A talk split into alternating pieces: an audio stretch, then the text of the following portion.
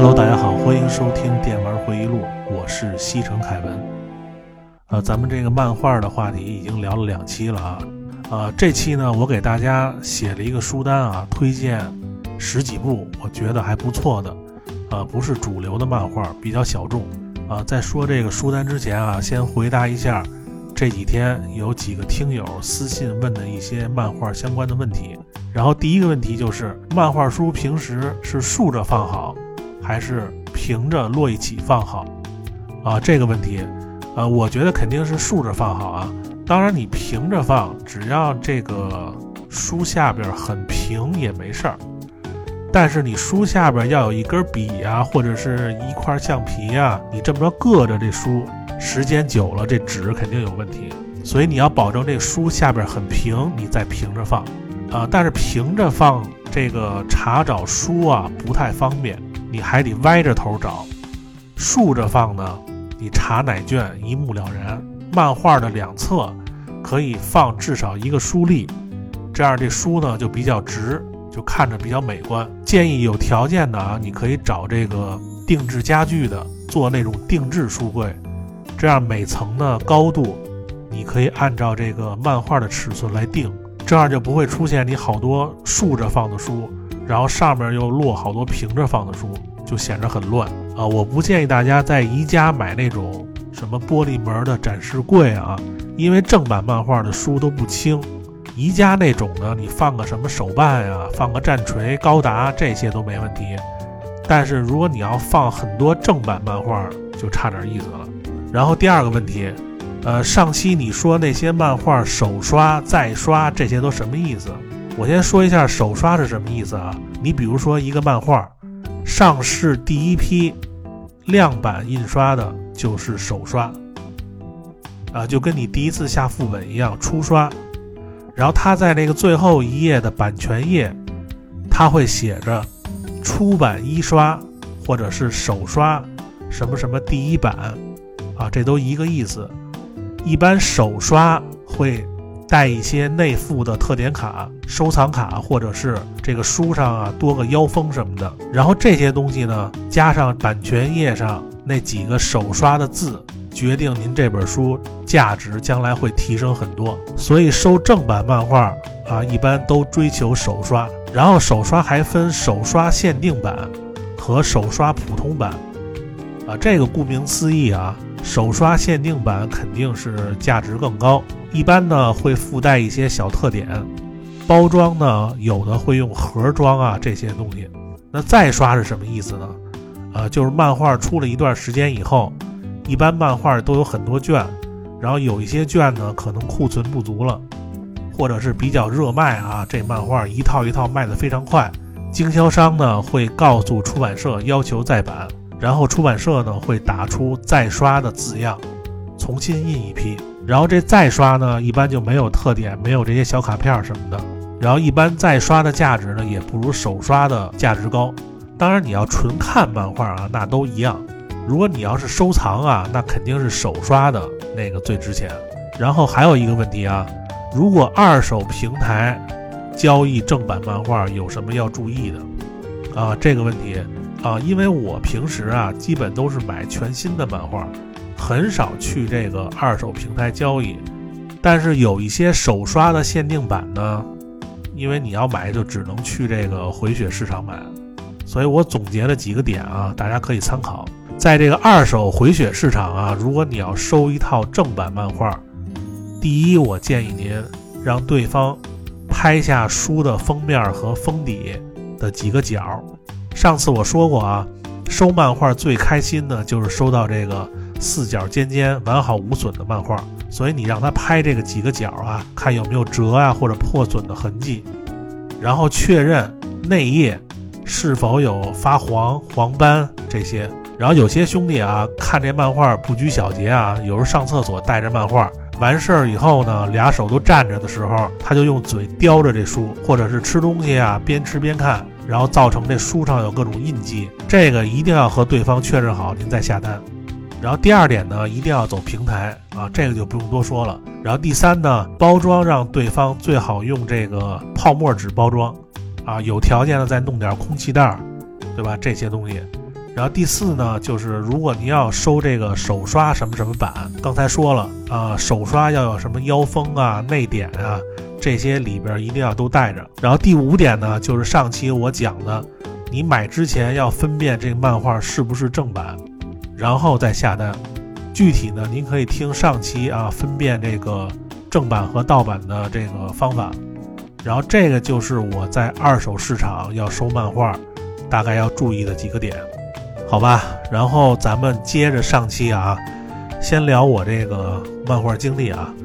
其实我上高中以后啊，呃，看的漫画就不是太多了，因为大部分时间啊，什么打球啊、搞对象啊，回到家以后就都累了。高中时期看的漫画，我记得好像都是在课堂上看。你像这个什么《圣子道》。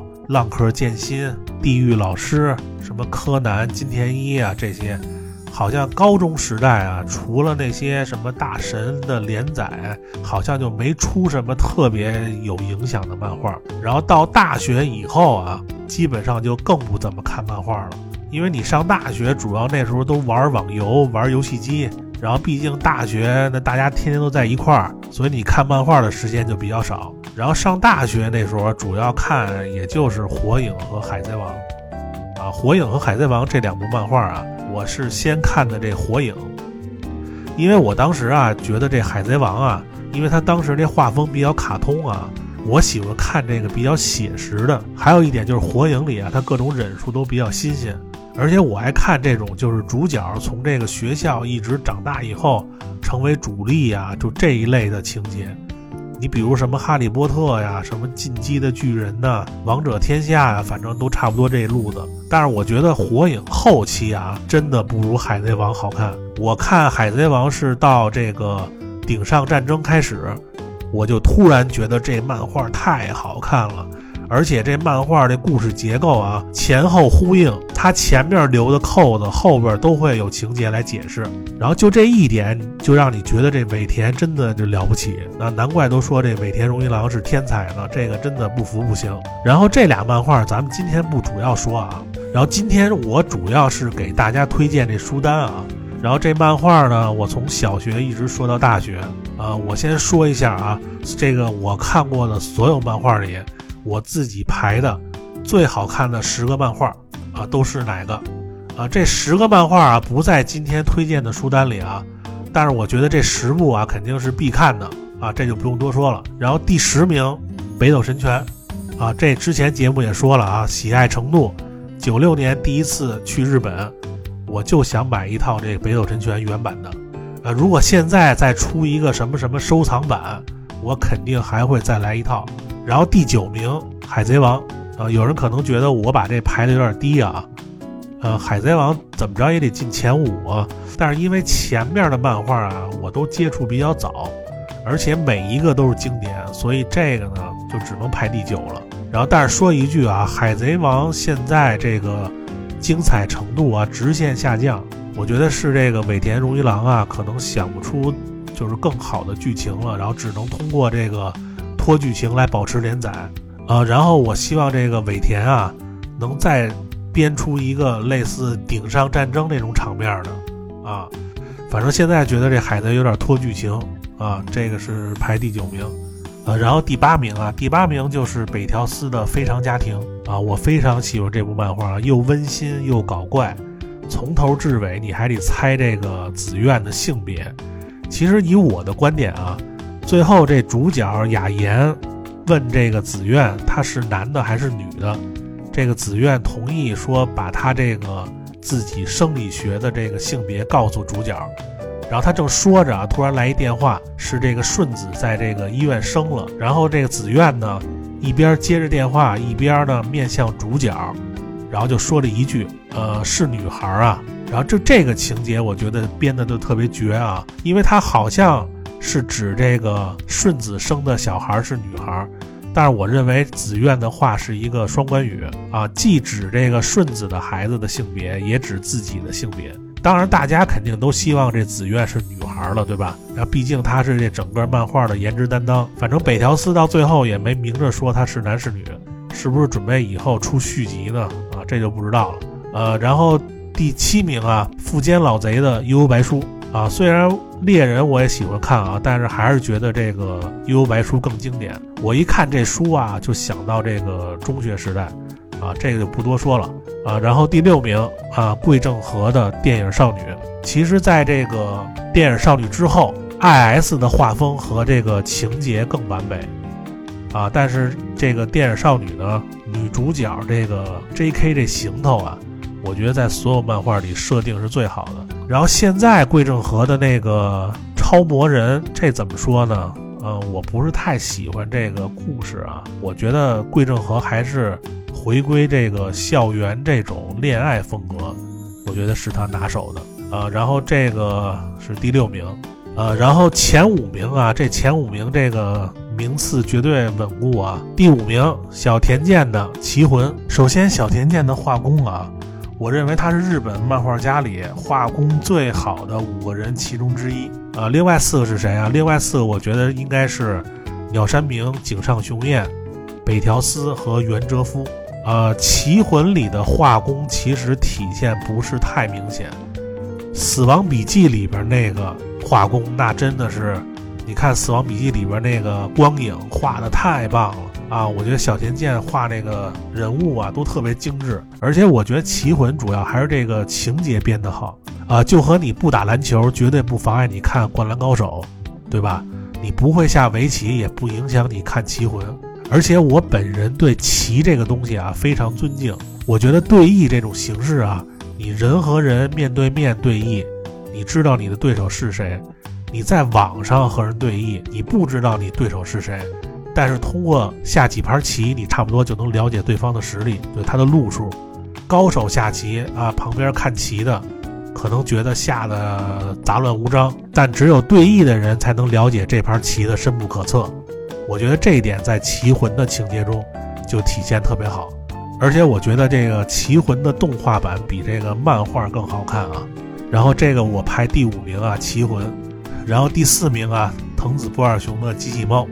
啊，这个就不细说了啊，从小看到大啊，他那个那口袋我太喜欢了。以前这个经常跟朋友聊这个话题啊，就是说，如果你从他这个宝贝里边只能选一样，你选什么啊？我肯定选这个时光穿梭机啊，能回到过去，也能飞到未来。我觉得这个是最好玩也最有用的。我记得我们班同学有一个呆的一同学啊，然后说就想要这个记忆面包啊，印什么吃了就会什么。然后这个又能吃还能长本事，然后他说这个最有用。我想，那你要学一个外语，印一本字典，对吧？你得吃多少片啊？然后我记得有一次跟这哥们儿去这个日本机器猫博物馆，他那个下边那餐厅有这面包，记忆面包。然后这上面印的都是小学算术题啊，吃过那面包。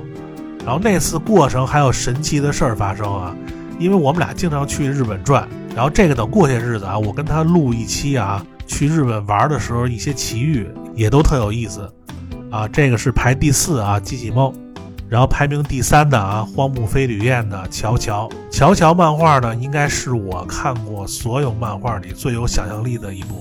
然后从第一部到第八部啊，我最喜欢的是第四部，啊，之前我也说了啊，非常喜欢小镇上发生的一些故事情节。然后是第五部。呃，之后是三六八七一二啊，这是我这是他这个八部的一个排名。而且我每一部啊，我不喜欢这一号人物，我更喜欢那些什么二号人物或者是配角。你比如说第三部那个波鲁纳雷夫，第四部西餐厅的厨子，画漫画的岸边露伴，然后第五部的布查拉迪。第三部的那个欧音哥和波音哥那俩预言兄弟啊，我觉得这些人物要比主角更有意思。呃，这部漫画里啊，所有人的衣服啊、配饰，还有他们替身的名字，基本上都有出处啊，隐含的信息很多。所以说，乔乔这种神作，回头咱们肯定会做一期专题节目啊，把这里边所有的彩蛋呀。什么各种隐藏信息都介绍一遍啊！这个乔乔呢，就是排第三名，然后第二名啊，七龙珠鸟山明啊的七龙珠啊，不知道看了多少遍了。每过一段时间，你再拿出来翻翻，呃，还不觉得腻，还那么好看啊，特别建议大家，如果能收一套啊，一定要收这个东立的完全版。真的，这套漫画真的值得你去收一套正版，太经典了吧，不多说了。然后我排名第一的漫画啊，《灌篮高手》，这也是我所有漫画里最喜欢的漫画，因为我本身从小就特别喜欢打篮球啊。我一说到打篮球，这个上学的好多回忆啊，那时候晚上找一帮院里的孩子。啊，去北京宣体打球，周末约着同学在东单打球啊，然后这个假期爬墙去这个回民中学打球，然后有时候还约一帮哥们儿去这个八一电影厂那宿舍楼附近跟这野队打。你看现在要和以前那帮哥们儿约一场球。那特别难，因为本身他们都特别忙啊。你要想找他们一次啊，约一场球，现在可真的不容易。所以现在要有听众啊，是这个在校学生，一定要珍惜你现在跟你同学还有哥们儿打球这点时光。以后等你工作以后，要想再想打球，真的不太容易了。然后继续啊，《灌篮高手》啊，三十周年啊，去年是三十周年吧。然后这几天呢，官宣《灌篮高手》要做成这个动画电影啊，我觉得这个品质应该是有保证的啊。好像找的是那个东映动画做。之前看这个纪录片啊，井上雄彦说这个之前这个动画版效果太差，达不到他的漫画要求啊，所以全国大赛就就停了啊。这次我觉得井上雄彦应该会亲自指导啊，然后非常期待这个电影。其实我不是很期待这个《灌篮高手》有续集啊，因为这个漫画最后一集那几十页没有对白的表现形式，我觉得井上雄彦如果真的要出《灌篮高手二》的话，也不会画出比这个再精彩的了。所以说，我觉得啊，如果要出这个《灌篮高手二》，可能这主角不是樱木，可能会另找一个人物来当主角，樱木这帮人呢可能会成为配角啊。或者是这个主角比较憧憬的人物，我觉得只有这样，有可能还能编出点新的高度来。你要继续画樱木这帮人，我觉得可能性比较小。还有就是，你看这个井上雄彦最新的漫画《Real》里，那个超市杂志里有一广告，然后那广告上写着“东京篮球新秀大募集”，广告语就是“募集篮球新秀，参加就有可能成为明天的花道”。啊，这是广告语。这个其实是井上雄彦给这个资生堂画过一个手绘的动画广告，然后那里边出现的就是樱木、流川和宫城。然后你注意看，宫城是四号，已经是队长了啊。然后这个广告大家可以网上搜就能找到啊。啊，这个就是全国大赛之后的情节了。樱木的伤也好了，也能参加比赛了，对吧？呃，反正还是期待这个《灌篮高手》这动画电影早点出吧。我觉得这也应该是全世界这看漫画人民的愿望啊！那这个就是我最中意的十大漫画啊！如果您有自己的排名啊，可以评论区留言分享一下啊！如果这十部哪部您没看过，我建议一定要看看啊！这十部都是必看的漫画。然后今天呢，我给大家推荐十几部啊，我认为除了这十部以外，非常有意思的漫画。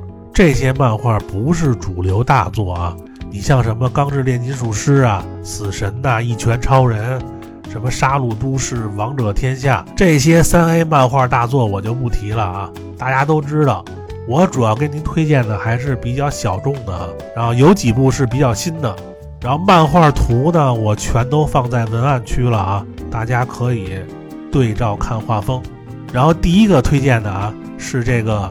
无卡乎世行的《鬼灭之刃》，呃，其实这个应该不算是小众啊，这应该是大作啊。为什么说这大作呢？你说当今谁能把《海贼王》从第一名拉下来？那个就是《鬼灭之刃》啊。这个漫画主要讲的是什么呀？主要讲的是这个日本大正时期啊，传说太阳下山以后，恶鬼们就都出来了。啊，主角呢叫炭治郎，啊，经过各种苦难，然后带着他那个变成鬼还有点人性的妹妹啊，成为这个猎鬼人组织鬼杀队的一员，啊，斩杀恶鬼的故事，啊，这个故事不是特别新颖啊，很多这种题材的，而且这个漫画啊还属于慢热型的。然后一开始看可能觉得一般啊啊，但是你往后看啊，后边越来越有意思。然后比这漫画更有意思的是这作者啊，为什么这么说呢？因为这作者太神秘了。你看，所有知名的漫画家，大家都能从网上搜到什么照片啊、介绍啊什么的。但是这个作者啊，你看他的名字无卡乎世情，你听这就不是一人类的名字。这作者头像呢，是他自己画的一只戴眼镜的鳄鱼啊，所以网上都管他叫这个鳄鱼老师。然后他真实的姓名和性别都是未知，你在网上什么地儿你都找不到啊，各种猜测他是男是女，啊，有点像这个《非常家庭》里那紫苑啊。然后，但是大家呢，从他这个漫画的风格分析啊，更倾向他是女性作者，因为这漫画里用了很多就是女性画家常用的风格的图。然后他给这个读者写的感谢信啊。用了很多这个女性用的原型文字，但是这些也有可能是他故意的啊，所以这个性别啊就一直是一个谜。还有他这个漫画啊一直是不温不火，然后但是突然有一天啊，这富坚老贼评价说他这个漫画非常好看，然后之后呢等于给他这漫画加了一个 buff，啊，相当于这个。魔兽里海山阿克蒙德那个无敌 buff 一样，然后这漫画就直接开挂了。然后一下加入了好多富坚的粉，直到这个 TV 版这个蜘蛛篇那集啊，这漫画直接就封神了。所以我建议大家还是看看这个啊。现在是这个少年周刊的新四大天王，大家要收这漫画啊，建议收这个东立的啊，东立的鬼灭之刃这个版本是最好。然后第二本啊，佐野菜见的在下版本有何贵干？呃，这个漫画啊，主要讲的是一个高中一年级的一个叫坂本的学生，啊，黑边框眼镜儿，啊，相貌英俊，衣冠整齐，言行潇洒。但是班上好多坏小子嫉妒他，给他各种设计陷害。但是每一次呢，他都能完美的化解。啊，你比如说他上课，他们班上好多这个坏小子把他这个课桌和这椅子从楼上扔下去了，然后他上课就没桌子。然后他呢不慌不忙，非常淡定的把这个窗户打开，啊，非常帅气的坐在窗台上。然后那小风一吹，他那秀发，那班上所有女生的眼睛就全都变成桃心了。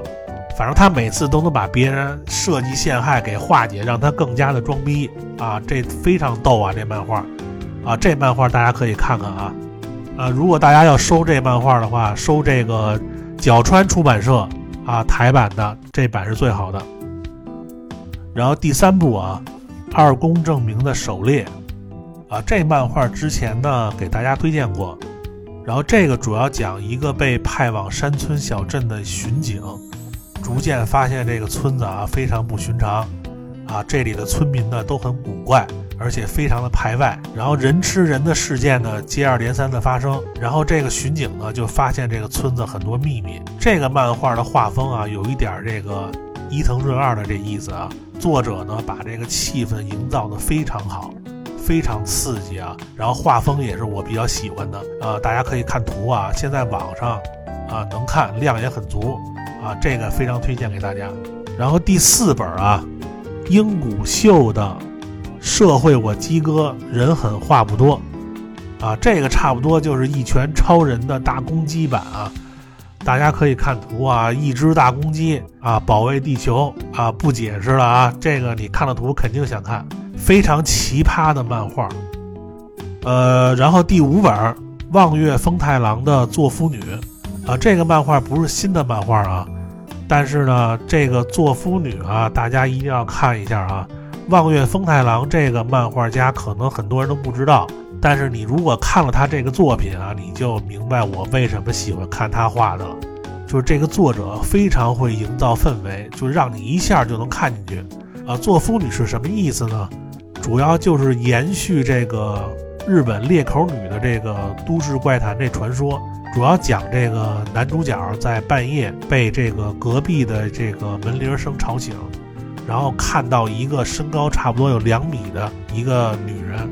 身上被这个大衣包着，然后这个做夫女呢阴魂不散的就天天跟着他，他到哪儿就跟到哪儿，就和这裂口女一样。